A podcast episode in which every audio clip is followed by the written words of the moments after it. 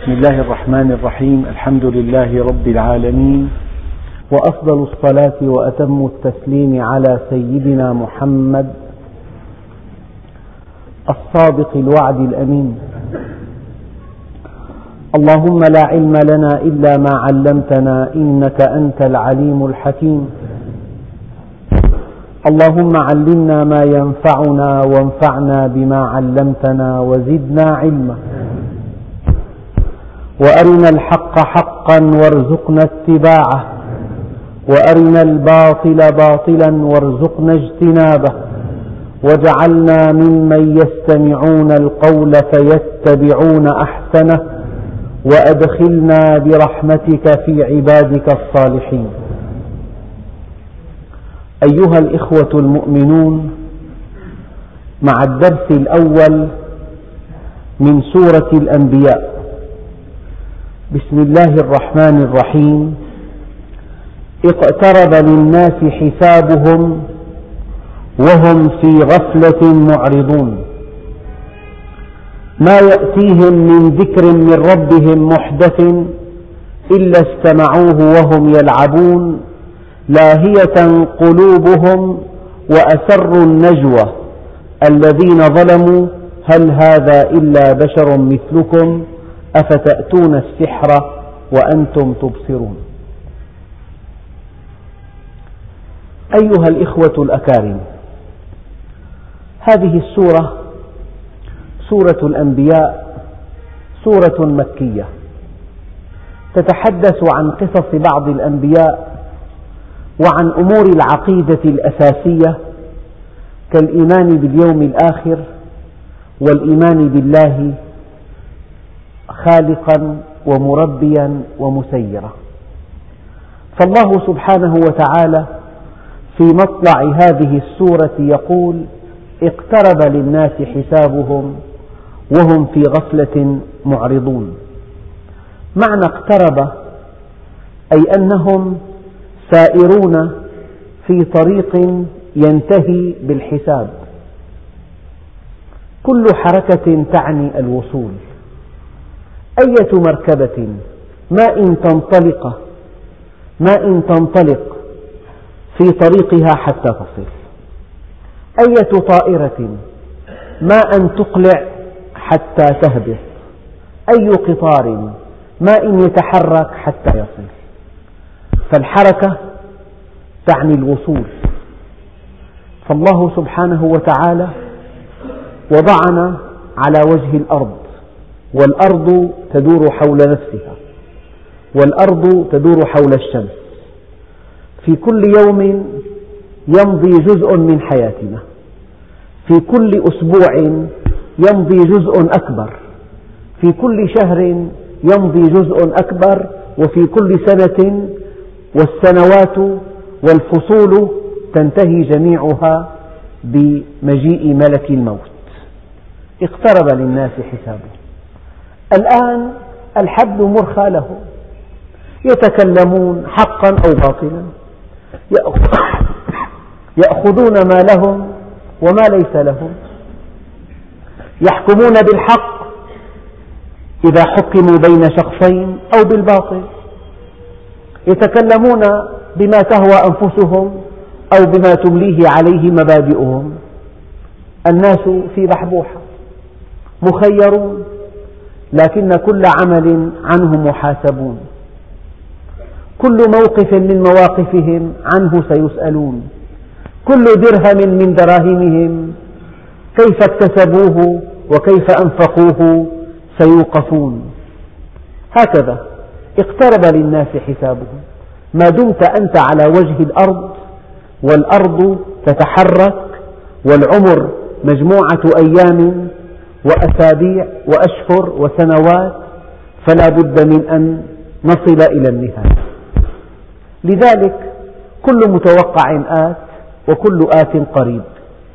من هنا عبر الله سبحانه وتعالى عن يوم القيامة بالفعل الماضي. اقترب. يعني اقترب وانتهى.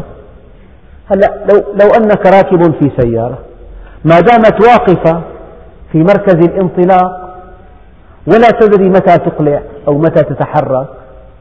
فالوصول غير محدد لكن ما إن تتحرك حتى تصل.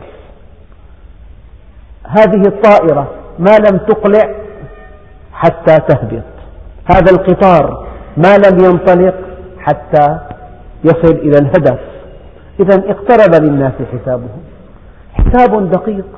فوربك لنسألنهم أجمعين عما كانوا يعملون. لا تزول قدما عبد حتى يسأل عن أربع عن شبابه فيما أبلاه وعن عمره فيما أفناه وعن ماله من أين اكتسبه وفيما أنفقه وعن علمه ماذا عمل به. لذلك النبي عليه الصلاة والسلام يقول اغتنم خمسا قبل خمس. شبابك قبل هرمك وصحتك قبل سقمك وفراغك قبل شغلك وحياتك قبل موتك. اقترب للناس حسابهم. الدولاب ماشي. وأنا في طريقي إلى هذا المسجد. في بعض مواقف في بعض المواقف عند الإشارات الضوئية جاءت جنازة. نحن في رمضان. هو في طريقه إلى التراب وإلى الحساب وإلى نعيم مقيم أو إلى عذاب أليم هكذا. فلذلك الإنسان ما دام غافلا عن هذه عن هذه الساعة عن هذه اللحظة عن تلك النهاية فهو في ضلال مبين. اقترب للناس حسابه. الحساب لم يقل الله عز وجل اقترب للناس يوم الدين. اقترب للناس يوم القيامة. اقترب للناس حسابهم. لك مفتش محاسبات. الإنسان حينما يحاسب يتعرى. ينكشف على حقيقته. لك الصندوق مكشوف. يعرف هذا ويتذوقه أمناء الصناديق. لو جاءهم تفتيش حسابي مفاجئ. وكانوا قد تصرفوا ببعض الأموال يعني يكادون يصعقون. إذا جاء التفتيش الحسابي فجأة إيه؟ من منا يدري متى يأتيه الحساب؟ متى يأتيه ملك الموت؟ اقترب للناس حسابهم وهم في غفلة معرضون. هذا الغافل عن تلك الساعة. هذا الغارق في مشاريعه وهذا الغارق في ملذاته وهذا الغارق في أحلامه وهذا الغارق في طموحاته وهذا الغارق في متعه وهذا الغارق في تجارته وفي معمله وفي حانوته وفي وظيفته وفي هواياته وفي شهاداته وفي مراكزه التي يطمح إليها. هذا الغافل يأتيه الموت كالصاعقة اقترب للناس حسابهم وهم في غفلة معرضون. في غفلة وفي إعراض. في غفلة عن هذا اليوم وفي إعراض عن هذا القرآن. كلام الله رب العالمين لا يأخذونه مأخذا جديا. كلام الله رب العالمين لا يطبقونه كما لو أنه كما لو أنه كلام من إنسان يخشون بطشه أو يرجون عطاءه. نحن الناس في تعاملهم اليومي حينما يقرؤون نصا لإنسان يرجى خيره أو يرهب بطشه ينفذونه بحذافيره. يدققون في تطبيقه أدق التدقيق ما لهم إذا قرأوا كلام الله عز وجل؟ وكلام الله عز وجل فيه أمر وفيه نهي. فهل قراء القرآن الكريم عند أمر الله وعند نهيه؟ هل هم صدقوا وعده ووعيده؟ وعد الله الذين آمنوا منكم وعملوا الصالحات ليستخلفنهم في الأرض. كما استخلف الذين من قبلهم وليمكنن لهم دينهم الذي ارتضى لهم وليبدلنهم من بعد خوفهم أمنا. هل صدقوا وعده ووعيده؟ هل ائتمروا بأمره وانتهوا عن نهيه؟ هل طمعوا في جنته وخافوا من ناره؟ هل رضوا بما قسمه الله لهم؟ هل وسعتهم السنة ولم تستهوهم البدعة هل رأوا في الدين خلاصا من كل مشاكلهم مشكلاتهم؟ هل رأوا في الإقبال على الله سعادة لقلوبهم؟ هل رأوا في تطبيق الشريعة الغراء إنقاذا لهم من مآسيهم؟ وما كان الله ليعذبهم وأنت فيهم في حياته وأنت فيهم. وبعد مماته وشريعتك بين ظهرانيهم في حياتهم مطبقة. اقترب للناس حسابهم وهم في غفلة معرضون. غافلون. بئس العبد عبد سهى ولها ونسي المبتدا والمنتهى. بئس العبد عبد تكبر واختال ونسي الكبير المتعال. بئس العبد عبد تجبر وطغى ونسي الجبار الأعلى. بئس هذا العبد. بئس العبد عبد طمع يقوده ورغب يذله. نعوذ بالله من الغفلة. يعني هذا الغافل أيا غافلا تبدي الإساءة والجهل. متى تشكر المولى على كل ما أولى؟ عليك أياديه الكرام وأنت لا تراها؟ كأن العين حولاء أو عميا لأنت كمزكوم حوى المسك جيبه ولكنه المحروم ما شمه أصلا. إلى متى أنت باللذات مشغول؟ وأنت عن كل ما قدمت مسؤول. فيا خجلي منه إذا هو قال لي أيا عبدنا ما قرأت كتابنا؟ أما تستحي منا ويكفيك ما جرى؟ أما تختشي من عتبنا يوم جمعنا؟ إلى متى؟ أما آن أن تقلع عن الذنب راجعا وتنظر ما به جاء وعدنا؟ أيا غافلا تبدي الإساءة والجهل؟ اقترب للناس حسابهم وهم في غفلة يعني أخطر ما في حياتنا غفلتنا عن مصيرنا. أخطر ما في حياتنا غفلتنا عن هذا الكتاب. فيه وعد ووعيد. فيه أمر ونهي. فيه جنة ونار. فيه تشريع دقيق. فيه نظام حكيم. فيه منهج قويم. فيه عبرة لمن يعتبر. فيه ذكرى لمن يتذكر. فيه إخبار عن أقوام مضوا. فيه وصف لحالتنا الراهنة. فيه حديث عما سيكون. ويل لمن جعله وراءه ظهرية. ويل لمن ألقاه وراء ظهره. وقال يا رب إن قوم اتخذوا هذا القرآن مهجورا. هجروه. قرأوه على الأموات. ولم يقرأوه على الأحياء. قرأوه في المناسبات. ولم يقرأوه في الملمات. قرأوه وكأنه كتاب لا يعنيهم. وأحكامه لا تتصل بحياتهم. اقترب للناس حسابهم وهم في غفلة معرضون. السعيد من اتعظ بغيره والشقي من اتعظ بنفسه. نعوذ بالله من الغفلة ومن الإعراض. أن يدير الإنسان ظهره للدين. أن يدير ظهره لأوامر الله سبحانه وتعالى. ألا يقيم لها وزنا. ألا يهتم بها ألا يأخذها مأخذا جديا. حالتان مرضيتان خطيرتان مدمرتان الغفلة والإعراض. من علامات المؤمن الصحوة والإقبال. من علامات الكافر الغفلة والإعراض. المؤمن صاحي يعرف حجمه الحقيقي يعرف لماذا هو هنا على وجه الأرض. يعرف مهمته في الحياة. لماذا أرسله الله إلى الدنيا؟ ماذا ينتظر منه؟ ما الذي وراءه؟ ما الذي أمامه؟ لماذا يتزوج؟ لا من أجل المتعة من أجل أن ينجب أولادا صالحين يذكرون الله من بعده.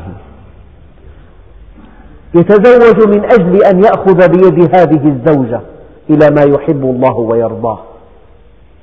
لماذا يعمل لخدمة المسلمين لا ليستغلهم لا ليبني ثروته على فقرهم لا ليغشهم لا ليحتال عليهم بل ليخدمهم وينصحهم؟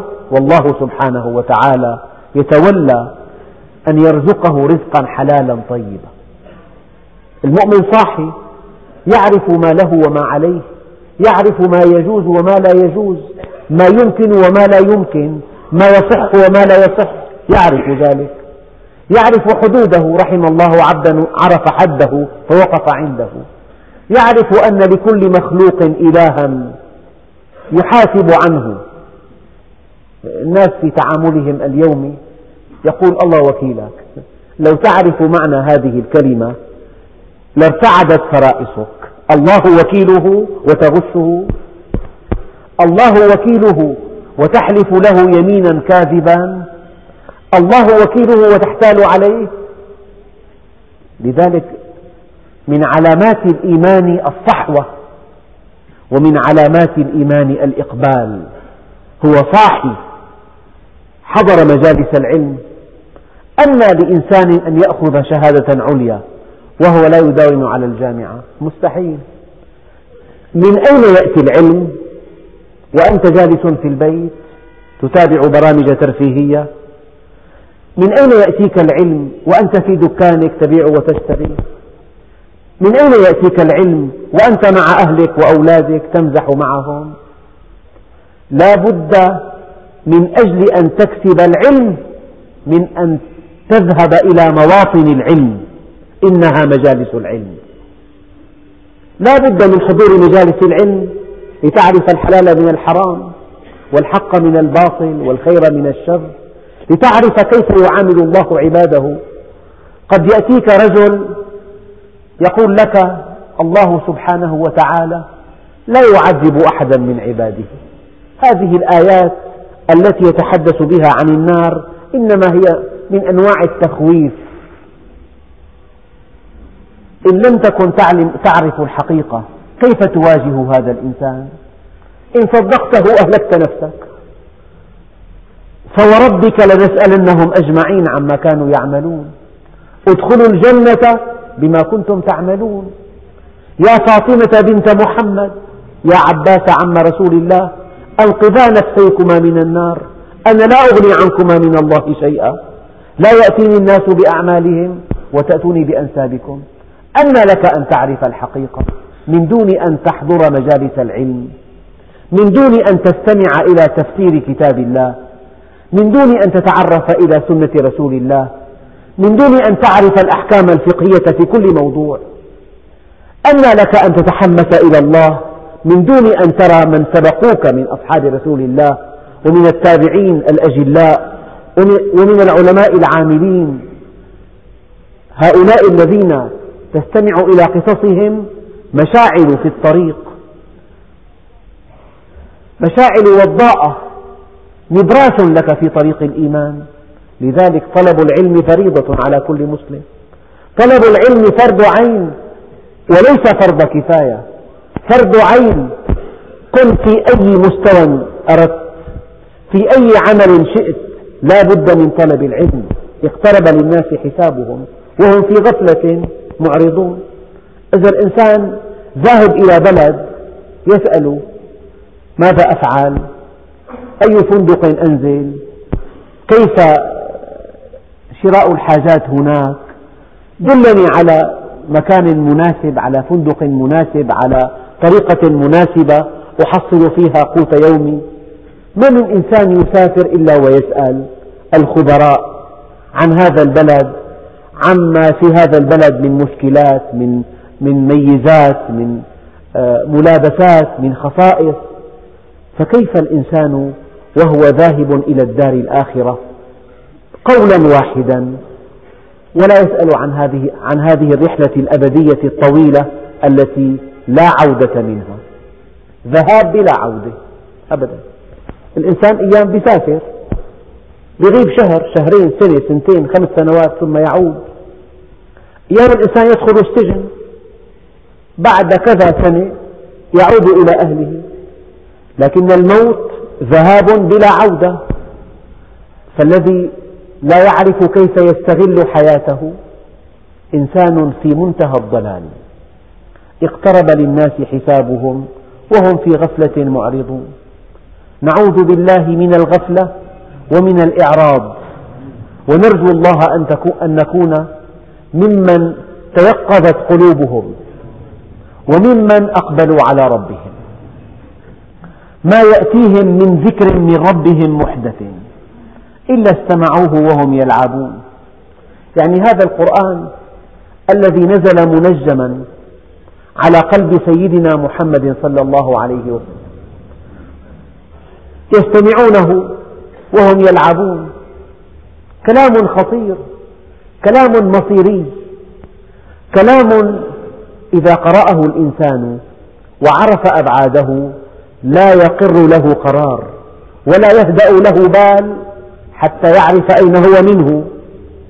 هل مع الفائزين أم مع الضالين؟ هل مع الناجحين أم مع الخاسرين؟ فلذلك إلا استمعوه وهم يلعبون ولكن المؤمن لا يلعب. إذا استمع إلى آية أخذها مأخذا جديا. وطبقها في حياته تطبيقا صحيحا. إنها كلام رب العالمين. لماذا تأخذ كلام البشر بجد؟ إذا منعت من شيء بقوة القانون وقرأت في نهاية القانون الروادع التي كتبت من أجل أن تحاسب المخالفين وعرفت أن الذي أصدر هذا القانون لن يتساهل في تطبيقه. وأنه يفعل ما يقول لماذا تأتمر به؟ لماذا تحرص على تطبيقه؟ أيعقل أن تكون خشيتك من إنسان أعظم من خشيتك من الرحمن؟ أيعقل هذا؟ أيعقل أن تحسب لإنسان حسابا ولا تحسب لخالق الكون حسابا؟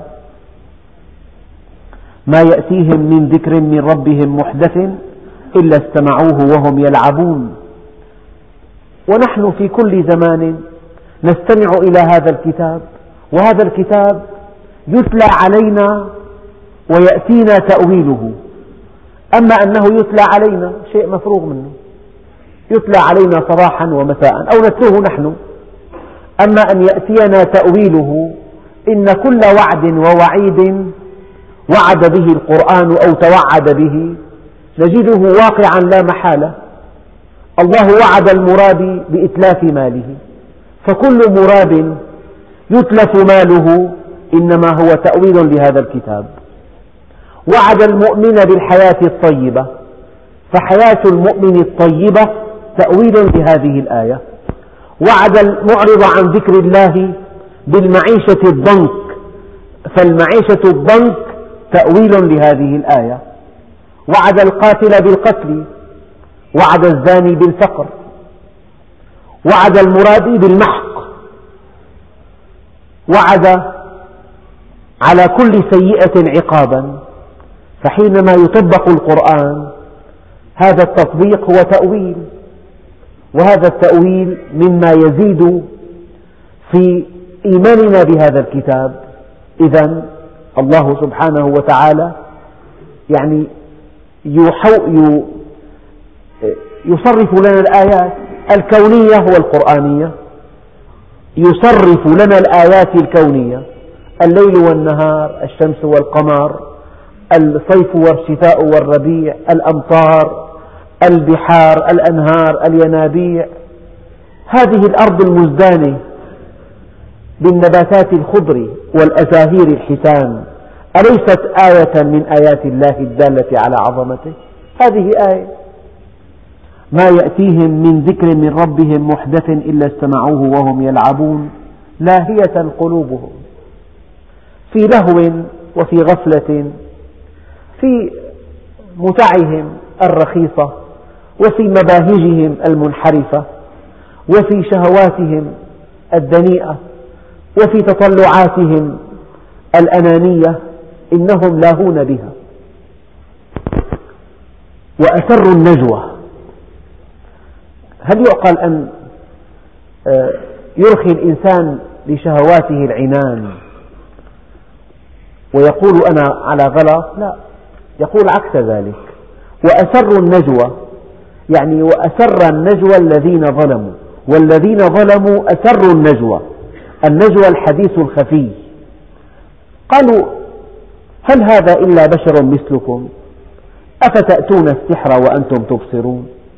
ما من إنسان ينحرف عن طريق الحق إلا ويتهم أهل الحق بالزيغ.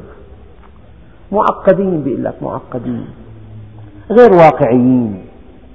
حالمين. لا يعرفون مباهج الحياة الدنيا. ما ذاقوا طعم الدنيا؟ إنهم زاهدون. ولو عرفوها لما زهدوا فيها. هكذا يدعي أهل الفسق والفجور. ما عرفوا أن المؤمنين ذاقوا من طعم القرب ما أذهلهم لو يعلم الملوك ما نحن عليه لقاتلونا عليه بالسيوف. ما عرف ما عرف أهل البعد والضلال أن المؤمنين لو عرضت عليهم أن يلقوا في النار أو أن يتركوا دينهم لفضلوا أن يلقوا في النار لأنهم عرفوا أن لهم ربا عظيما. ما عرفوا أن سحرة فرعون؟ قالوا فاقض ما أنت قاض. إنما تقضي هذه الحياة الدنيا. إنا آمنا بربنا ليغفر لنا خطايانا وما أكرهتنا عليه من السحر. والله خير وأبقى. ما عرف هؤلاء الضالون أن في حياة المؤمن شوقا إلى الله عز وجل من أجله يضحي بالغالي والرخيص والنفس والنفيس؟ ما عرف الضالون أن في حياة المؤمن سعادة لا يحلم بها أثرياء العالم. لو أن حياته في ظاهرها متقشفة خشنة متواضعة محدودة ولكن في قلبه من السعادة ما لو وزع على أهل بلد لكفاهم. ما عرف هؤلاء الضالون أن من أعرض عن ذكر الله فإن له معيشة ضنكا ونحشره يوم القيامة أعمى. لاهية قلوبهم وأسروا النجوى الذين ظلموا. هل هذا إلا بشر مثلكم؟ أخي هذا محمد إنسان عبقري ذكي. صاغ هذا القرآن بحكمة بارعة وأقنع الناس أنه كلام الله عز وجل ووحد القبائل وصار زعيما عليها وانتهى الأمر. هذا الدين كلياته عندهم. الذين ظلموا إن هذا إلا بشر مثلكم لكن على أذكى أفتأتون السحر وأنتم تبصرون؟ إنكم إن اتبعتموه سحركم. أي سحركم بأخلاقه. سحركم بالحق الذي بين جنبيه. سحركم بنفسيته التي أقبلت على الله عز وجل. سحركم بأنسه طبعا. أفتأتون السحر وأنتم تبصرون؟ هذا ساحر. لا تستمعوا إليه. إنه يأخذكم من بين أحضان أهلكم. المؤمن يسحر الناس بخلقه الكريم بتواضعه العظيم بحلمه بكرمه بسخائه بلطفه بأنسه. هكذا المؤمن إنه اشتق من كمال الله شيئا. إنه بإقباله على الله اشتق شيئا من كماله. إنه رحيم. إنه لطيف. إنه عفو كريم. إيه، شيء طبيعي أن تحب المؤمن. إيه، شيء طبيعي أن تحب المؤمن. أما إذا التقيت بالنبي عليه الصلاة والسلام ربما بقيت أياما لا تنام الليل شوقا إليه. هؤلاء الذين رأوه في المنام يبقون أياما طويلة وأشهرا وهم يذكرون هذه الرؤيا. وأسروا النجوى الذين ظلموا يعني وأسر الذين ظلموا النجوى. الذين ظلموا بدل من الواو في أسروا وأسروا النجوى. من هم الذين أسروا النجوى؟ الذين ظلموا. بدل من الواو. هل هذا إلا بشر مثلكم؟ يعني النبي الكريم ما هو إلا بشر مثلكم؟ هكذا يدعي الذين ظلموا. أفتأتون السحر وأنتم تبصرون؟ قال ربي يعلم القول في السماء والأرض وهو السميع العليم. إن الله وحده يعلم يعرف الحقيقة. يعلم القول. يعلم ما تقولون من كذب. ويعلم ما أقول من صدق. يعلم أني رسول من عند الله. ولست بمفتر عليه. يعلم أنكم تفترون على الله كذبا. قال ربي يعلم القول في السماء والأرض. لذلك أهون شيء التعامل مع الله عز وجل. لا بتحتاج إلى يمين ولا بتحتاج إلى بيان ولا إلى وثيقة ولا إلى شاهد ولا إلى كتاب. لا تحتاج إلى شيء لأن الله يعلم السر وأخفى قضية سهلة جدا. يكفك إلا أن تكون مخلصا له. التعامل مع الله عز وجل لا يحتاج إلى إثبات. إنه مطلع على قلبك. قال له يا إبراهيم ألك حاجة عند الله؟ قال له منك؟ قال له لا من الله. قال له علمه بحالي يغني عن سؤالي. علمه بحالي يغني عن سؤالي. إذا كنت في كل حال معي فعن حمل زادي أنا في غنى إذا أخلص الإنسان لله عز وجل وتقرب إليه أغناه عن استجداء الاستحسان عن استجداء المديح أغناه عن أن يعرف الناس فضله. جاء رسول إلى عمر بن الخطاب من بعض المعارك وأظن من معركة القادسية. فقال يا أمير المؤمنين مات خلق كثير. قال من هم؟ قال إنك لا تعرفهم. فبكى عمر بكاء مرا. وقال وما ضرهم أني لا أعرفهم إذا كان الله يعرفهم. ومن أنا حتى لا أعرفهم. وما ضرهم أني لا أعرفهم إذا كان الله يعرفهم. قال ربي يعلم القول في السماء والأرض. أي قول يقال في الأرض والسماء؟ الله يعلمه ما إذا كان صدقا أو كذبا. فيه إخلاص أم فيه خيانة؟ فيه وضوح أم فيه غموض. الله يعلم القول في السماء والأرض وهو السميع العليم. شيء آخر والعاقبة للمتقين. يعلم القول وهو الحكم الفصل وهو أحكم الحاكمين. بل قالوا أضغاث أحلام. هي هذا الذي يقوله النبي الكريم. إنما هي أحلام يراها في الليل.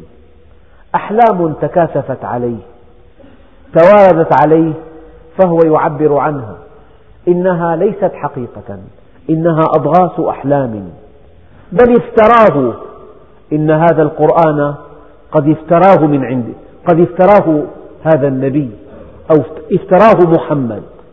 طبعا يقولون محمد لقد افتراه محمد من عنده وليس من عند الله. بل افتراه. بل هو شاعر. هذا نوع من الشعر يا أخي. في سحر. كلام طلي. له حلاوة. عليه طلاوة. إنه نوع من الشعر. إنه شاعر. وقالوا بل شا هو شاعر. فليأتنا بآية كما أرسل الأولون.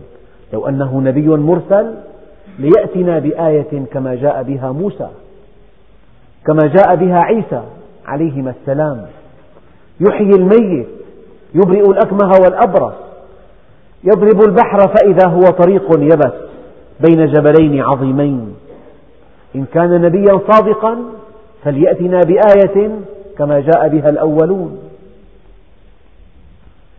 الله سبحانه وتعالى يرد عليهم يقول الله سبحانه وتعالى ما آمنت قبلهم من قرية أهلكناها؟ أفهم يؤمنون؟ قوم صالح طلبوا الناقة لتخرج إليهم من الجبل. هل آمنوا بالله عز وجل على إثرها؟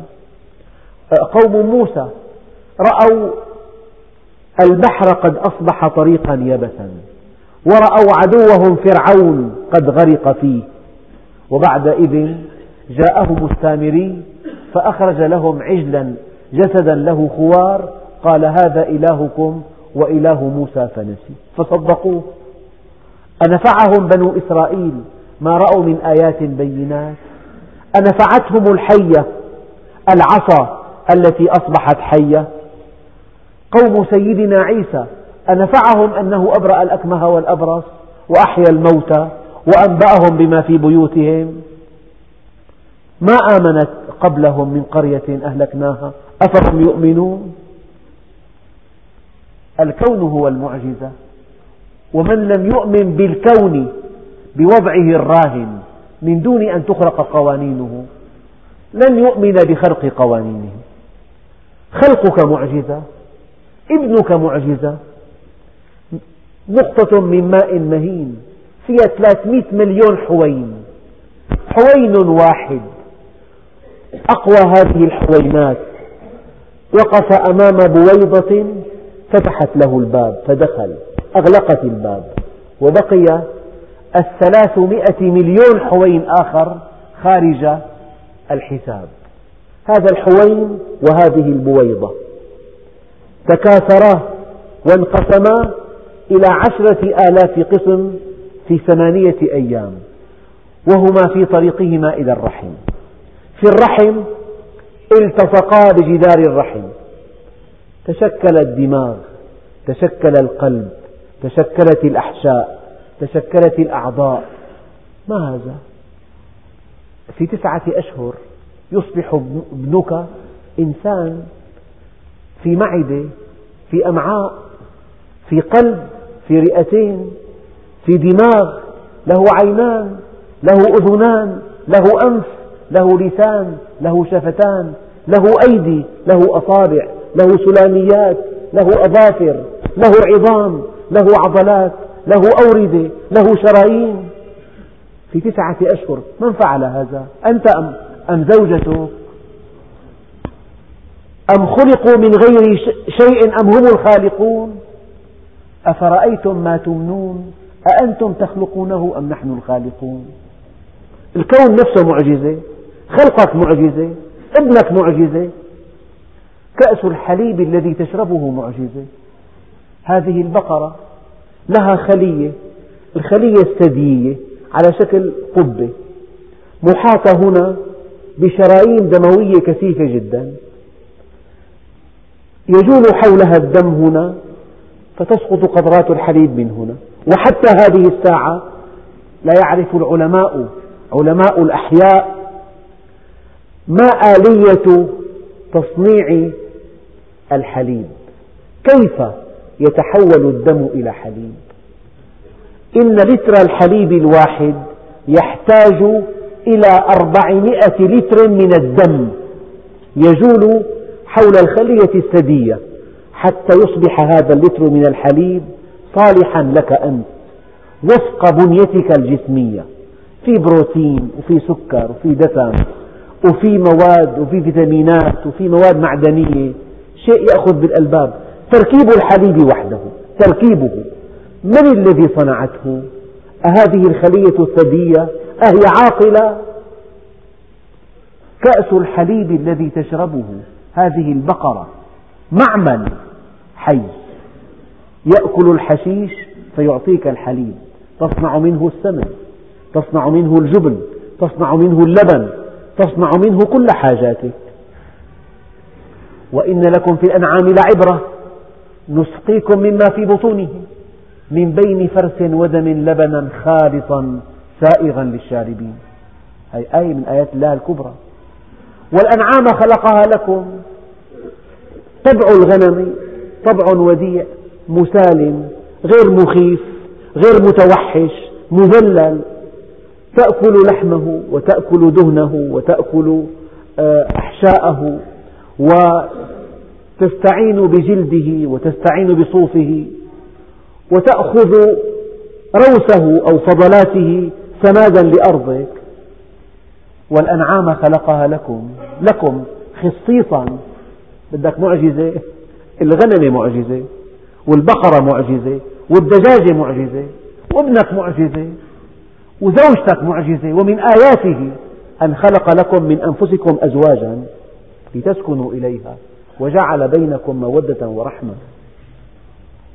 إلى بنية خاصة المرأة إلى بنية فيزيولوجية خاصة لها بنية نفسية. الثمار معجزة.